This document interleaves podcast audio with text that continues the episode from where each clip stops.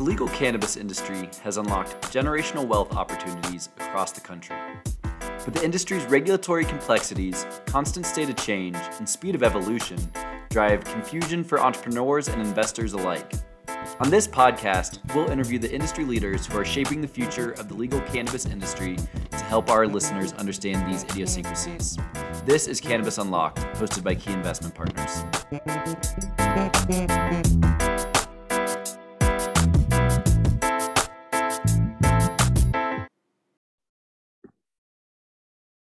Hello, everyone, and welcome to the latest episode of Cannabis Unlocked. Today, I am honored to be joined by Courtney Davis, the Executive Director of Marijuana Matters. Courtney, Hello. how are you? I'm fine. Thank you for having me. Absolutely. Thank you so much for joining us today. Yeah, it's a pleasure. Yeah, so to kick things off, would love if you would just give the listeners a little bit of your biography and, and background and how you got involved with Marijuana Matters. Yeah. Um, well, I uh, have come from a career in public service. I worked for um, Colorado Senator Michael Bennet for about 10 years, starting off in the state office, um, doing some casework, and then eventually moving to DC to focus on policy work. I ended up um, really enjoying that for a time. But Capitol Hill and the Senate in particular just has a way of letting you know when it's time for you to move on. Um, there are there are some lifers that that end up retiring there, but for many of some of the younger folks, we end up either going to K Street or, or working in nonprofits or going to law school. Um, none of those things that I wanted to do. I really wanted was interested in cannabis. I had worked on agricultural policy for a while and got really interested, um, having had the opportunity to work on the 2014 Farm Bill, which authorized industrial hemp. And then, you know, with Colorado being one of the early states to legalize, I was like, wow, I really would like to do a little bit more work in this space, but that wasn't really happening. It still really isn't happening in the Senate. And so I started doing my due diligence and networking and trying to find a policy job in DC where I could work on cannabis. And that's how I um, found Marijuana Matters and Khadijah Tribble, who's the founder of the organization, and started working there um, in 2020. Fantastic. And so, what is Marijuana Matters? Yeah, Marijuana Matters is an organization that works to make sure that social equity is the keystone, the cornerstone of the legalized cannabis industry. And so we're not necessarily um, advocating for legalization or decriminalization or anything like that. We just understand that this is happening these states are coming on board. The federal government is considering widespread cannabis legislation, and we want to make sure that as those considerations are being made, that there's equity within the law. And so the three ways that we do that are through our three pillars education, entrepreneurship, and advocacy. And our education arm, we have a number of um, resources that we have a, a, Greenlight blog and podcasts where we highlight different aspects of the industry and folks that are participating and advocating for different policies. We host webinars, um, we participate in panels, and um, helping MSOs or community members understand what equity can look like in their towns or in their states. Our entrepreneurship arm, which we launched our boot camp last year, uh, where we essentially have uh, last year we had five individuals that we were calling the Fab Five, and we helped um, them to in whatever place they were in their business, we helped them to understand more about how they can participate in this industry and helping them plug some of those gaps that they need to take their business to the next step. And for our advocacy arm, we help public institutions and communities and MSOs as they're designing policies that are making sure that they keep equity in mind. And so we've worked in a number of different states, including DC, and helping them to understand um, what equity could look like as they're beginning to consider these policies, or to in states like Colorado, where they have an established industry but need to want to make a couple of changes to their programs, we're here to support them in, in those efforts. That's fantastic. And I'd love to learn more about the, uh, the boot camp and how maybe potentially people could join one. Um, but maybe before we get into that, could you help to define what does social equity mean specifically as it relates to cannabis? Um, as it relates to cannabis, I mean, this is this is a tough question because it's a buzz phrase that folks have been throwing around for a while, and so, but it's it's it's not necessarily something that's new, and so essentially, social equity is the equitable distribution of resources and services by public serving institutions. So that could be governments, corporations, um, NGOs, uh, essentially to promote and ensure fair and equitable access to opportunities. Mm-hmm.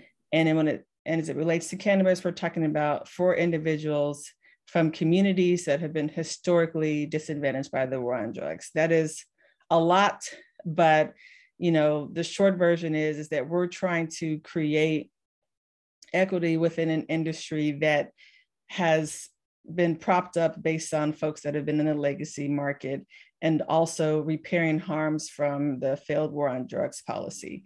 And there is no one way to do that, but the best way to, to try and figure out how these policies can make the biggest impact is by including individuals um, that have lived these experiences and making sure that we're reversing policies that negatively impacted them and repairing um, the harm from the failed war on drugs policies. So that's that's how we see social equity. We think of it as an ecosystem. There is no social equity licenses are the answer. Um, you know, it's it's a lot larger than that, and that's why we exist to kind of help create that drumbeat. Thank you. That, that was a beautiful answer.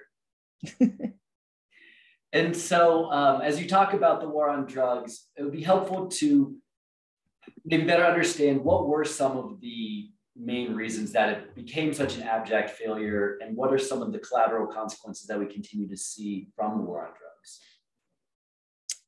Essentially, the war on drugs, as we learned now, was wasn't really a war on drugs. It was a war on people and in particular, we're talking about folks that were in communities of color. Um, it was something that uh, in the Nixon administration, they decided that they were going to go after certain communities and people's persons of color that were using marijuana were one of those targets. And so, you know, you saw an over criminalization of communities, um, folks uh, that have uh, African Americans and persons of color are using cannabis at the same rate as whites, but are being imprisoned at a disproportionate rate, um, which is something that's still happening. And that is, you know, just, just because there's a lot more police officers in certain communities than there are in others that are, you know, just kind of canvassing the area. And um, it took a while for i mean the, the industrial prison complex i mean there was just a whole there's you know decades of issues that um, have that that basically took place because of this war on drugs and war on people. And these laws you know once once a law becomes signed into uh, once a policy becomes signed into law you know something has it either has to sunset or someone has to come and reverse it. And there are a lot of bad policies that continue to impact individuals that have been um, disenfranchised based on their sentences and then the collateral consequences are essentially when an individual continues to be um, when they continue to have uh, be punished based on a punishment that they've already served. And so that could be um, a, a, bar on receiving federal aid, FAFSA, because you have a criminal record where you have a drug felony charge of cannabis. That could be, you know, we all know that felons in certain states aren't allowed to vote. Um, you know, that's the ultimate disenfranchisement of an, of an American citizen. There are thousands of collateral consequences at state levels, whether it be not allowed to have a certain type of driver's license after a certain after a certain period of time and so these are some of the issues that we continue to see And, you know, when we talk about legalizing cannabis, those policies have to be addressed, they have to be reversed. And we're, uh, you know, addressing those policies that are essentially were negatively impacting the community that we're now trying to prop up with legal cannabisation, with legalization of cannabis. Hmm. Yeah, it's it's really disheartening that all this progress is made on the legalization front, yet on the social equity side, so many jurisdictions have continued to lag behind. Mm-hmm. And I'm curious to, to hear are there some states you think have done it well, some that have done it poorly? Like, what are some of the lessons learned that we've seen as it relates to social equity in conjunction with the legalization of cannabis over the last decade or so? Yeah, this is such a loaded question because even our like marijuana matters we have a social equity toolkit that is available on our website where we um, essentially give the guidelines of the principles of social equity and one of the unique things about our organization is that we believe that there's a shared responsibility between communities public institutions and private businesses to create an industry that does no harm and so we have recommendations for all of those groups of uh, communities. And we highlight some, you know, for each of those groups, we highlight here's a couple bills that we liked. Um, here's an MSO that's doing something that we like. Here's what an example of community. And the cannabis industry is changing so much that it's hard to keep up with the actual bills and then the implementation because some of the recommendations that we have um, we may, you know, things have changed. Uh, Illinois, for example, is one of the states that people in cannabis thought was, and we thought the policy was amazing. It was mm-hmm. the first state that was able to legislate, uh, that was able to create social equity through their state legislature. But a couple of years later, we now see that their, their social equity program has been held up in litigation for two years. Um, these are individuals that are already struggling to survive, that have had to hold on to real estate, um, that are trying to uh, hold off their investors. And so we, we see that some of these policies, um, you know, when I worked on the Hill, we would, we would write things and I would always go through the congressional record to to read and see what what the senators were talking about so that we can get to what their intention was with the policy. And I think the problem that we have now is that these policies are looking good on paper, or maybe some of them aren't, but they they look good on paper, but the intent is not there and the implementation is lacking.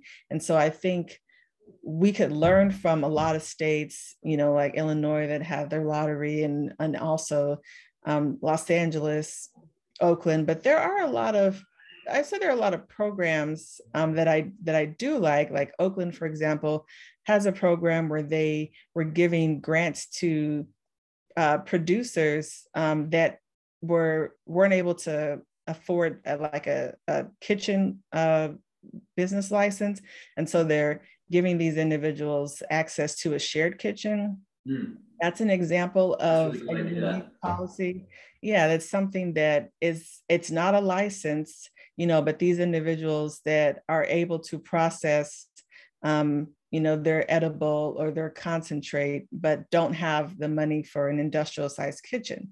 And so i think that those are some of the like even some of these smaller policies are ones that i would say this is something that we support and we and we encourage states to think a little bit more outside of the box in that case. Um, but you know in terms of some of the things that we do support you know and that what we lessons that we've learned is that understanding that grants are better than high interest loans for social equity applicants making sure that they are able you know if, if the laws if they're going to be required to hold on to real estate for x amount of times um, and not have access to safe banking you know they it's not fair to loan these individuals money and then five years later when they still don't have their dispensary to then ask for the money back um, with very high interest rates and so there are some policies like that that we understand now we should be asking for grants and not for loans um, there's you know new york is a state that folks are watching they are planning to have a social equity fund like Illinois did. Um, you know, we're curious to see the implementation of that. And with implementation, that depends on who you have overseeing the program. Do you have individuals that have a background in cannabis? Do they do they understand cannabis? I mean, one of the examples that's not related to cannabis, but my friends and I were laughing about. Um, one of the senators, I can't remember who it was, but Facebook came to testify, and he was asking like, how do they make money if they're if they don't make their users pay for uh, you know to to be on Facebook. Uh, and it's uh-huh. like you really don't you're overseeing this these companies these tech companies and you don't really understand how this industry operates. And that is what we see in cannabis. Some folks don't understand how cannabis can operate or you know haven't been involved in anything in the legacy market. And they need a lot of training. Consumers need training and education. So there are a number of things that we think should be included in some of these policies. Um, and it's hard to say which states are getting it right at this point. Sure. Thank you. That was really helpful. Um, and so flipping back to the boot camps that Marijuana, Marijuana Matters puts on, could you explain a little bit more about what that looks like? Yeah, so um, we're a newer organization, smaller, and are really looking to give entrepreneurs a more intimate um, type of uh, boot camp experience. And so, what we have, you know, in our application, we have accepted folks that are op- that are um, not operating, but folks that are living in states where cannabis is still illegal and are looking at either some of the CBD um, opportunities. And then we also have folks that are in, you know, states where cannabis is legal. And so through, you know, the diverse group of individuals that we have, we try to pull together a group of mentors that can come and speak to these individuals and meet them where they are. Um, we have folks that are, you know, operationalized here in Maryland, and we were able to help pay for uh, part of a membership to a shared kitchen space so that they can continue to test and batch their products. And so we're, you know, there's no certificate of completion at the end, but we we are for for those individuals that need funding, you know, we're helping them to uh, connect them with funders. We had a partnership with 1863 Ventures, and they were able to go through that business boot accelerator program, which was really helpful. Um, for our next year, you know, we're really excited about opening up our application in the next coming months and hope that this program will be even more robust the second year around. But we're really, you know, we like to call Marijuana Matters, you know, our followers and supporters, our tribe. And so individuals that are part of our boot camp continue to call on us for things. We can will continue to support them, help get their products and shelves when they're up and operationalized, and just make sure that they understand that the, the wealth of opportunities that the legalized industry can bring. You know, some of these folks aren't even plant touching. So that's a little bit about the type of boot camp that we're looking to run. That's fantastic. Um, and where can people go to find more information about the boot camps? Um, our website, marijuanamatters.org, we will have all the information about the boot camp. We have some interviews um, and some blog posts that we've rented, written where we interviewed some of the members of our boot camp. And we're also, I mean, this is, I don't know if people are going to know how to find this, but we're um, going to be on DCTV in a couple of months and they're going to profile some of the individuals here in the DC area that are were a part of our boot camp and talk to them about their experience and where they are in their business. Oh, fantastic! Well, if you want to share the link when that's up, we can also share it on our um, LinkedIn. Page. Okay. Great. Awesome. Yeah. Um, and so then what about for companies operating in the cannabis industry or individuals who maybe want to make a donation to support either Marijuana Matters or other social equity programs? Are there any recommendations that you would have for folks who want to get involved? Yeah, um, we would love and welcome that. Um, I think part of the what that question that I get a lot is how can we help and and a lot of times organizations want to create their own program or something but there are so many organizations like marijuana matters that are established that are working hard and could really benefit from funding and partnerships um, and so, you know, we have a donate button on our website. We also are selling um, shirts, Marijuana Matters shirts, which when people, when we wear it, people are very interested and they're like, yeah, marijuana does. so, I mean, kudos to Khadijah for coming up with a really dope name.